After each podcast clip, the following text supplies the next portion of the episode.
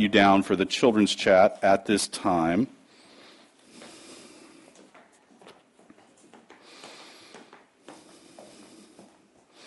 How are y'all today? Good. All right, I want you to think for me. And the first question I'm going to ask you, the answer is not Jesus. All right, I know it's weird. You're still welcome to give that answer because it's always a good answer. But tell me some things that you can do with a tree. You can plant it. You can plant a tree. What? You can take the leaves off, make a pile of leaves, and then jump in the pile of leaves. If it's a fruit tree, you can pick fruit off of it. What else can you do with a tree? What? Anyone? Do kids not climb trees anymore? Oh, okay. That's that's that's been canceled.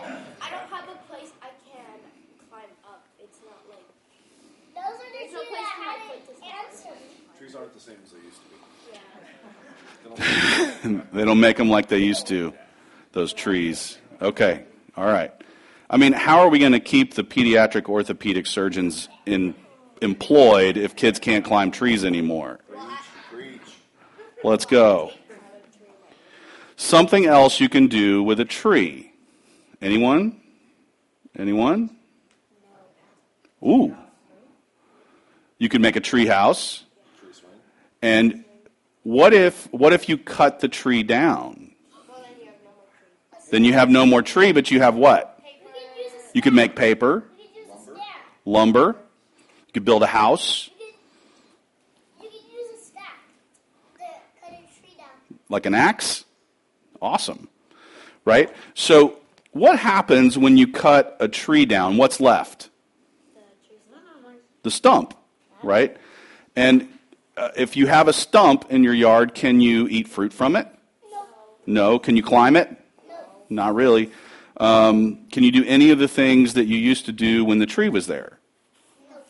No. No. So kind of all the fun is gone, and all you have is a stump. And I want you to listen to something that God says in His Word about a stump that's going to grow.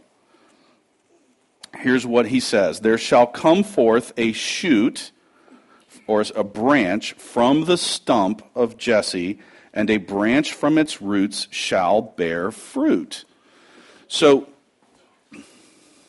oh, look at that. Thank you, Jimmy. I got it. Yeah. Oof. All right, so this is from a tree that was cut down. Does it look like you could climb it? Yeah. Is there any fruit? Is there any fruit that's going to come off of this? Yes. No, probably not. Right. But God says that oof, it's dusty. God says in His Word that there's a stump that is going to a branch is going to come out of it, and that branch is going to bear fruit. And the stump's name is Jesse. Do you know who Jesse was in the Bible? It looks like the letter Y because it, it has the down and the, and mm-hmm. The side. Yeah. Yeah. Looks like a Y. You know your letters. So Jesse was the father of King David. And so if the stump is called Jesse, it means out of the family, out of his family, a branch will come out of a dead stump where things seemed like they were cut down and no longer alive. A branch will grow and it will bear fruit, a flower and then fruit. And that fruit is Jesus. So the Bible says, hundreds of years before Jesus was born, that where it looked like hope was gone, someone would be born from that family who would give hope to the world again. That someone is Jesus. So when you're sad and you feel like you're having a bad day, I want you to remember something. Jesus loves you, and there's always hope because of what Jesus Christ has done for us on the cross. Can I pray for you guys? All right. Father God, bless these children as they study more of your word and Hope for Kids. Fill them with your Holy Spirit and lead them into a deeper understanding of your love for them through your Son, Jesus Christ. It is in his name we pray. Amen. You'll have a great time in Hope for Kids. You're going to have fun today. Thank you, Jimmy. Take your stump and go home. That was great. You just had that in your pocket? Something like that. Yes. Let's see. Next children's chat is going to be about $1,000 bills. we'll see what happens. Will you uh, join me in prayer as we prepare our hearts for God's word today? God, our loving Father, we thank you for the gift of your word. And we pray that as we uh, open the Bible, that you would open our hearts, that you would speak to us and grow us more and more into the men and women of God that you have created us to be. Lord, we ask that uh, as we study your word, you would study our hearts. We lay at the foot of your cross the burdens of our hearts that keep us from that growth that you want for us. We give you our sins and our failures and disappointments, and we thank you for the forgiveness, mercy, and grace that are ours in Jesus Christ.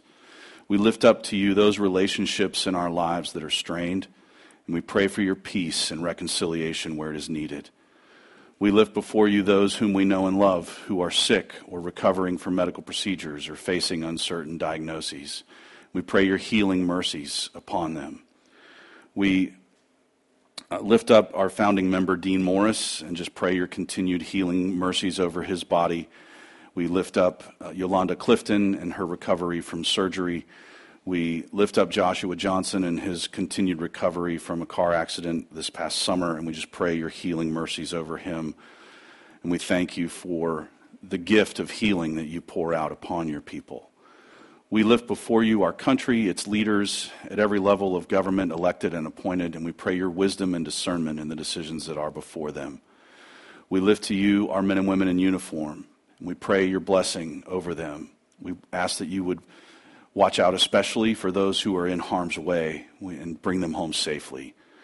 We lift up our military families, who, especially those who are separated uh, due to their terms of service, and we just pray you would be close to their hearts and that you would use us to minister your grace to their families.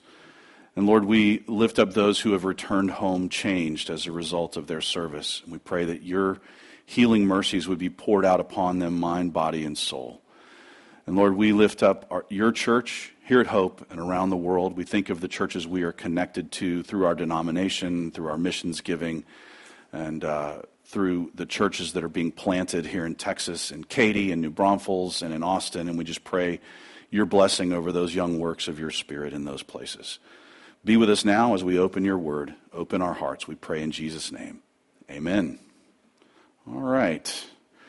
So, we have been in a series of messages since sometime in early January. Uh, through, we're working our way through the book of Isaiah. And just to set a little bit of context, Isaiah is a prophet in a, a small little country called Judah. After King Solomon uh, reigned, he was the son of King David. Uh, there was a civil war in Israel, and the, the kingdom divided into a northern kingdom and a southern kingdom. And the kingdom of Judah happened to be where the capital, Jerusalem, was located. It was the tribe of which King David was a part. And that little, what was a, uh, you know, one of 12 states, now became its own country. And it was sort of a tenuous existence. It existed in between several empires of that time, from Egypt on one side and Assyria on the other. And it just sort of hung there for a, for a few hundred years. And Isaiah comes along as a prophet in Judah in that little town, in that little, sorry, that little state. And he sees through the, the inspiration of the Holy Spirit, he sees what's coming. He sees that, that God is going to sort of hold his people to account for their sins, and that he's going to sort of change the way that they exist politically by allowing a, a larger country to come in and literally wipe their government off the face of the earth. Their king will be stripped and taken into captivity, um, and the kingdom of Judah will no longer exist. And Isaiah is able to see this and both prophesy about that coming destruction and also tie that to the sins of God's people in this way. This is very simple that if, if you continue in, in rebellion against God, he's, he's going to let you live out the full consequences of your decision. Um, the prophecy was always given in such a way that there was the possibility that God's people could repent, could turn from their rebellion and return to the heart of God and be restored to right relationship with Him. And then their political circumstances don't matter at that point. But this is all playing out in history at this time, about 650 BC, and Isaiah sees it. He also, he also knows in his prophecy that what God's people are going to need to hear when the bottom falls out, when hope seems to be gone, when the tree of their family is cut down and hauled away, and there's nothing but a stump left in Israel. It's, it's barren. There's no life. There's no hope. There's no future. And Isaiah wants to speak, before it happens, he wants to speak both to the coming destruction as well as to the reemergence of hope from that place of destruction. And I just want to ask you this question on a personal level uh, before we read the text.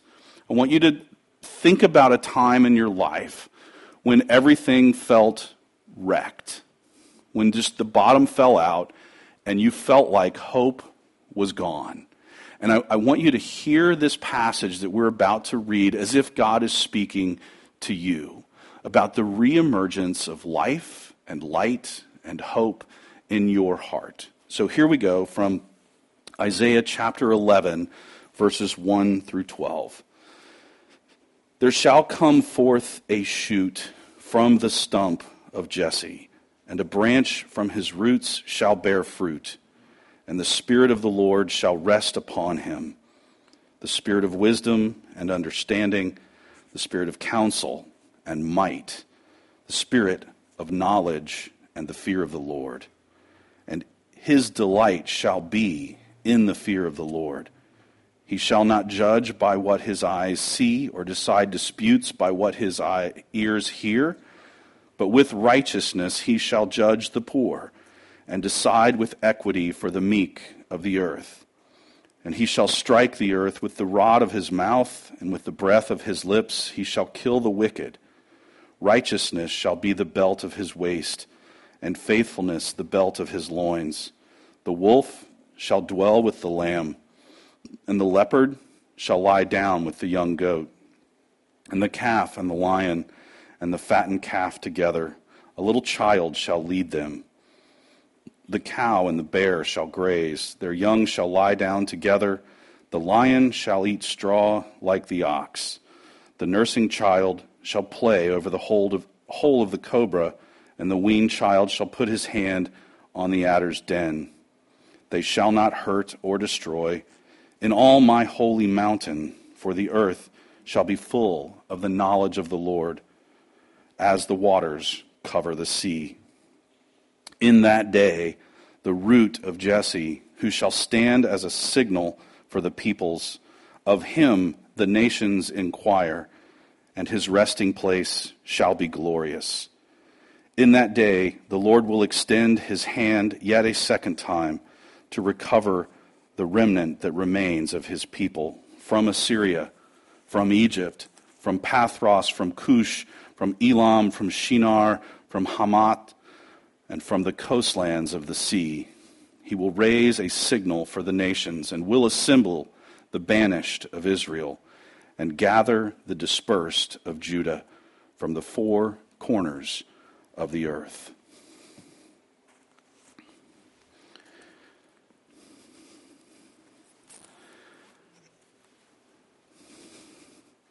There is so much in Isaiah that I'm just astonished by. One, that he could, that through God's inspiration, he could see what was coming, that Israel would be cut down, that God's people would be cut down and taken away, and there would just be a stump.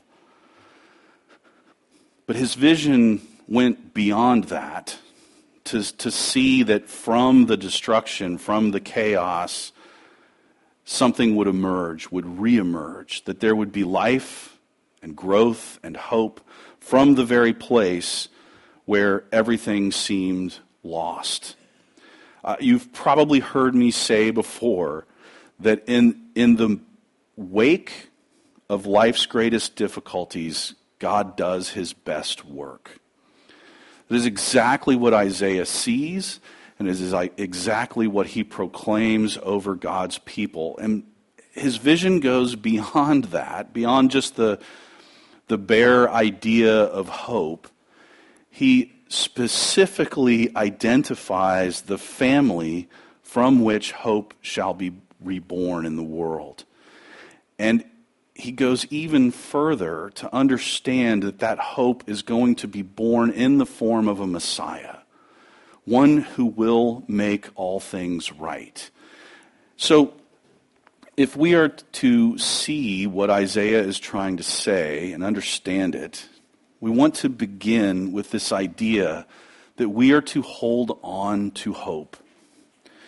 In the wake of destruction, of the cutting down of our dreams, our lives, our hopes, we are to hold on to hope.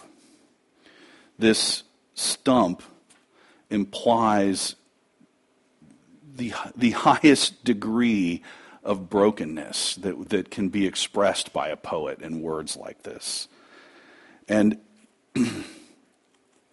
we, as God's people, this is what's so fascinating to me, and also um, that, that phrase that we read in this passage, the fear of the Lord, that God is not afraid of destruction. He's not afraid of allowing the circumstances of life to cut us down.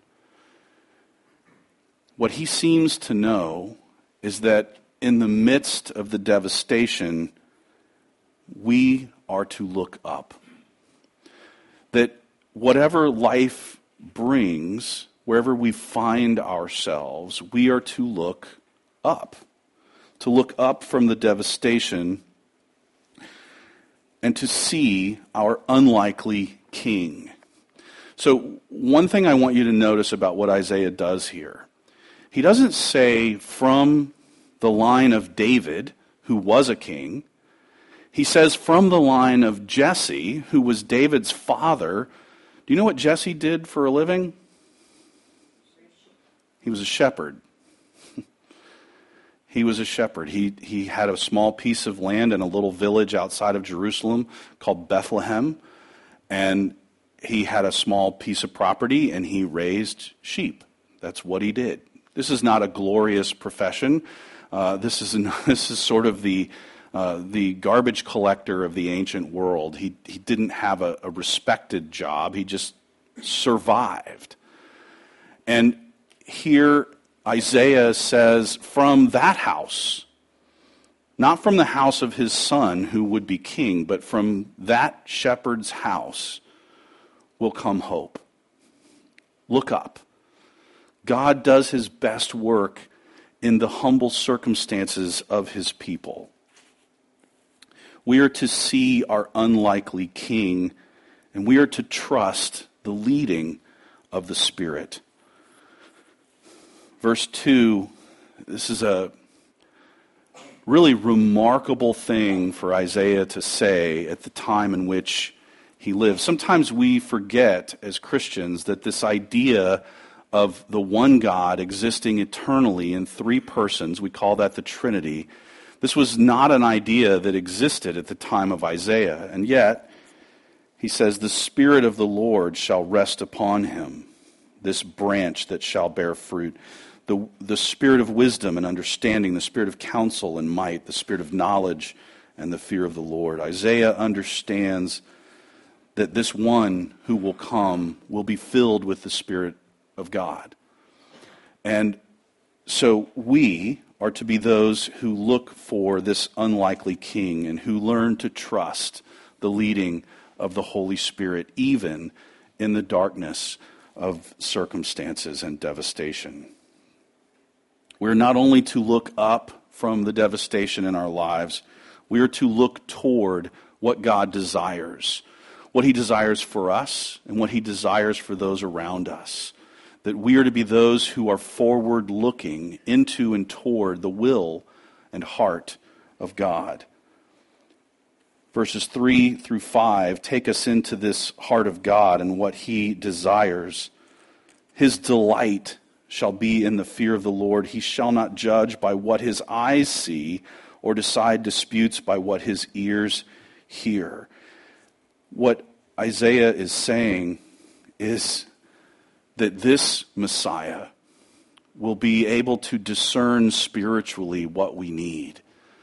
He's not limited like other human beings by our inability to perceive what the Spirit is doing. And so we will follow him. We will look towards what he desires. And then notice in the first part of verse 4, Isaiah says, With righteousness he shall judge the poor and decide with equity for the meek of the earth. Does that sound familiar? Anyone? Anyone? Blessed are the poor for they shall inherit the earth. Blessed are the meek.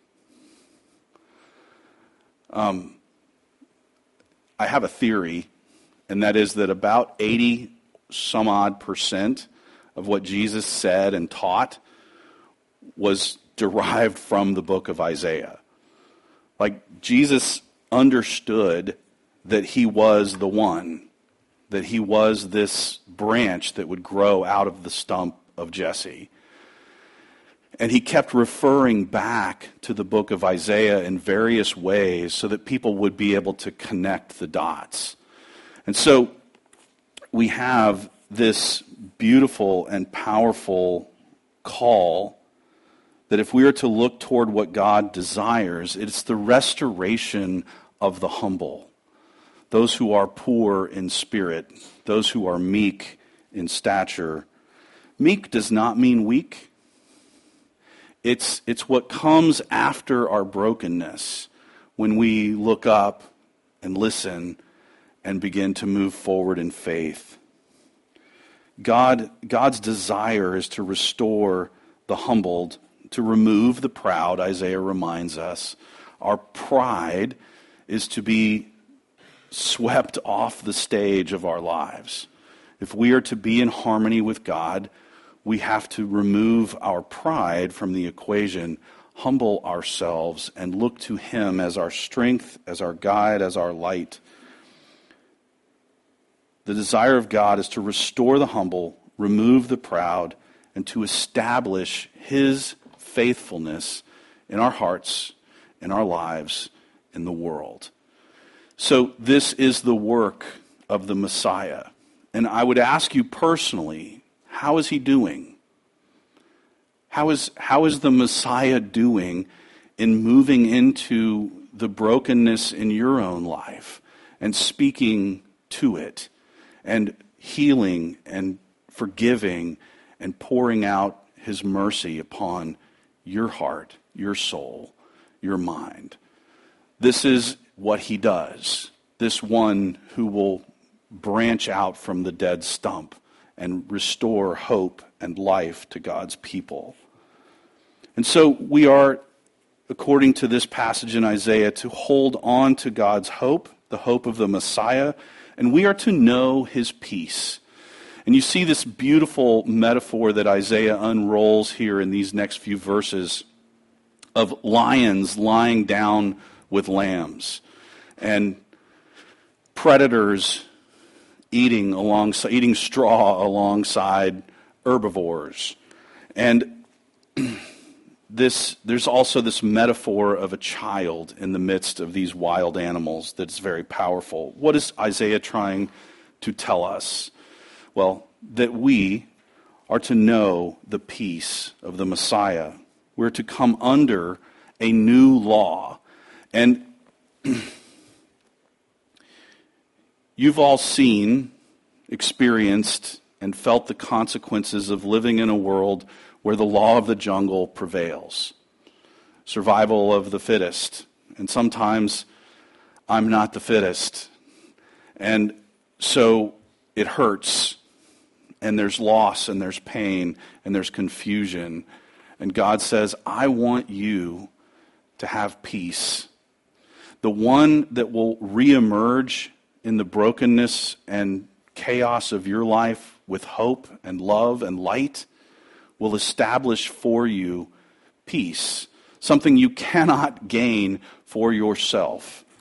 And we are to come under this new law of grace. Instead of survival of the fittest, God says, You're mine.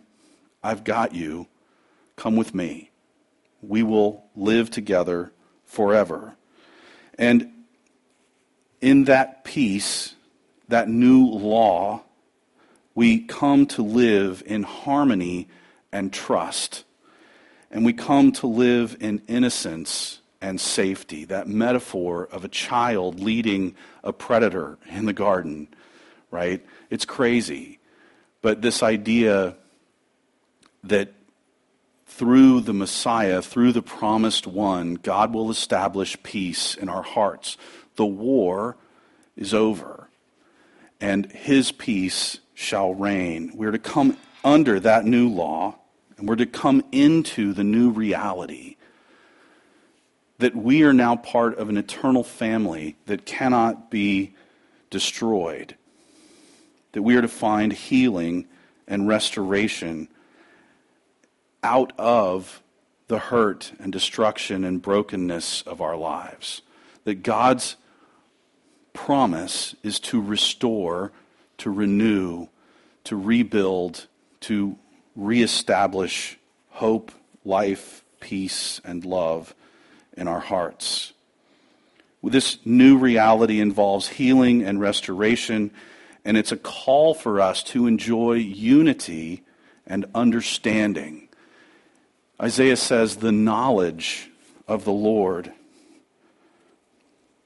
me read it for you the earth shall be full of the knowledge of the Lord as the waters cover the sea. So, I don't know about you, but we come together in God's name. We worship Him through music, through prayer, through engaging His Word together. And then we go back out into that world where lions do not lie down with lambs unless they are eating them. And I forget. And I get angry. And I express things that don't give peace to the people around me. Um, and God says, just come back, return. The knowledge of the Lord, this, this knowing a, a being that is not fully knowable, this is, this is a gift. And at some point, when this is all over, we will be in a place where there's nothing but that. Nothing but peace, nothing but understanding, nothing but the glory of God shining over us forever. I don't know how Isaiah saw that when everything around him was about to fall apart. Literally. The bottom was going to be pulled out. The king of Israel was going to be carted off in shame. The town was of Jerusalem, their capital, and their temple was going to be taken down stone by stone until there was nothing recognizable left. And Isaiah says, Don't worry. God specializes in bringing about hope and peace and understanding now and forever. And so we are called to hold on to hope. We are called to know his peace. And we are called to come into his rest. This is a a very, very ancient biblical idea this idea of Sabbath, of rest, of coming to a place where, we where, where we understand internally that our battle against God has been ended by one who gives us peace. And so this rest comes by seeing the signal that is held up before us by the Messiah. Isaiah shifts here to talk about this signal that will be set before all nations, all kinds of people will be free to come into the family, the heart, the presence of the Messiah. Um, uh, I'll just give you a little. Um, what do you call it when you tell the end of a movie to someone who hasn't seen the spoiler alert. Spoiler alert. Um, you are the fulfillment of this prophecy. That, that god's word god's messiah god's hope will go to all nations.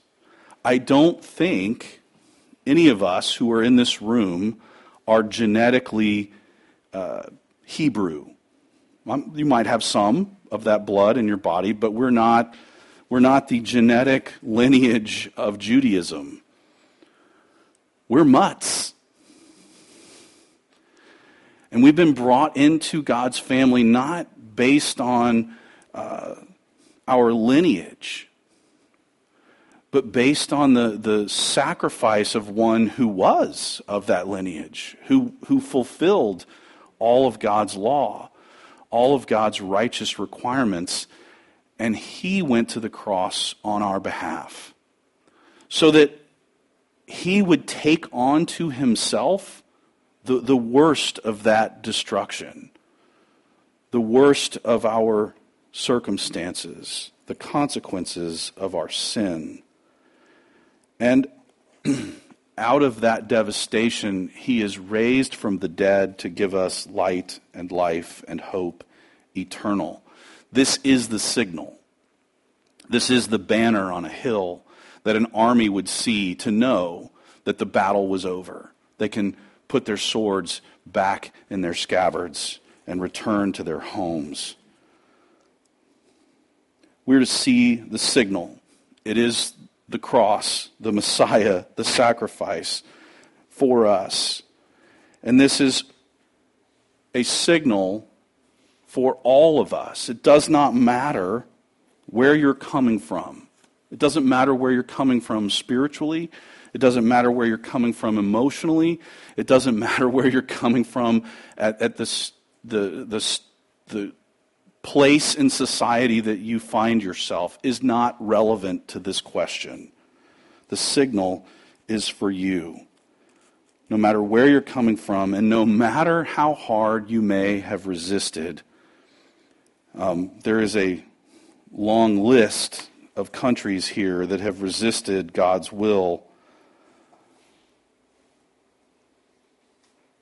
But in that day, the root of Jesse, who shall stand as a signal for the peoples. Of him, the nations, plural, that's everyone, all kinds of people, inquire, and his resting place shall be glorious.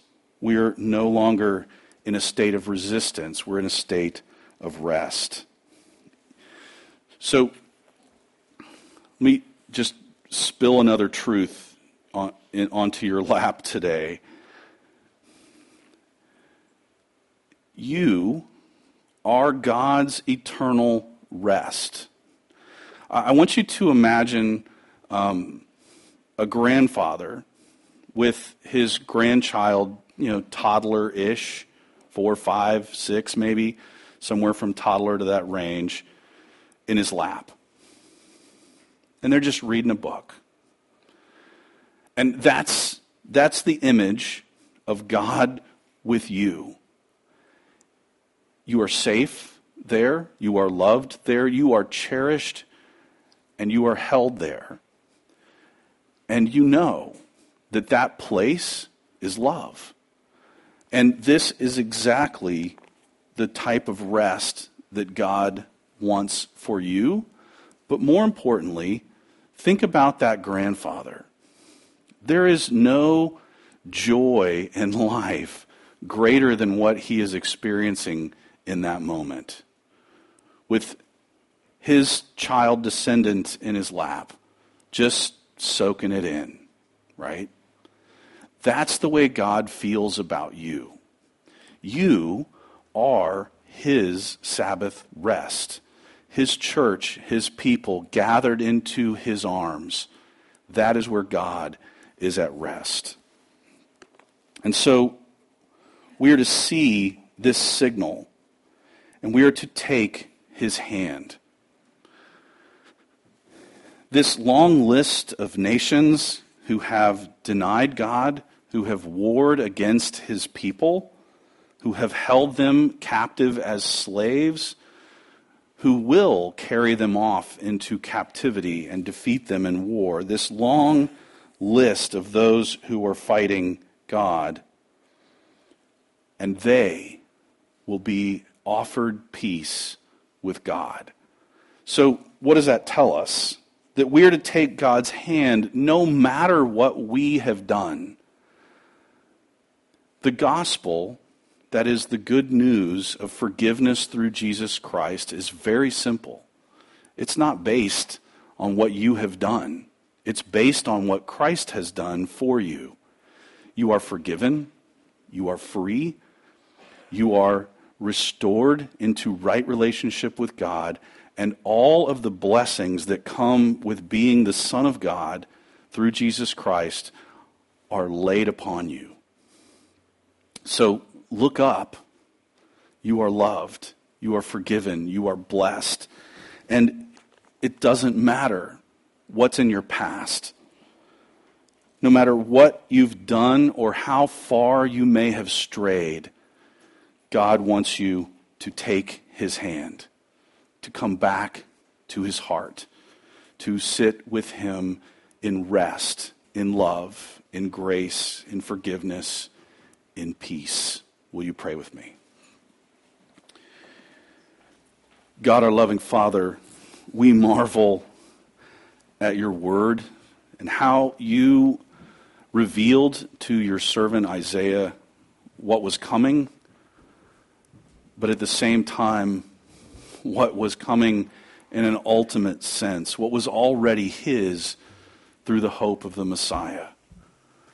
Lord, help us to see in the wake of the devastation in our own lives that it doesn't matter what we have done, how hard we have resisted. You want us to take your hand, to see the sign of your Messiah, to accept him into our hearts, and to abide with him in eternal peace. Father, help us to manifest these truths on Tuesdays and Thursdays and all the days that we forget. Help us to live in the knowledge of the Lord, to understand that your love is eternal and you redefine who we are and how we live. It is in your Son's holy and precious name that we pray. Amen.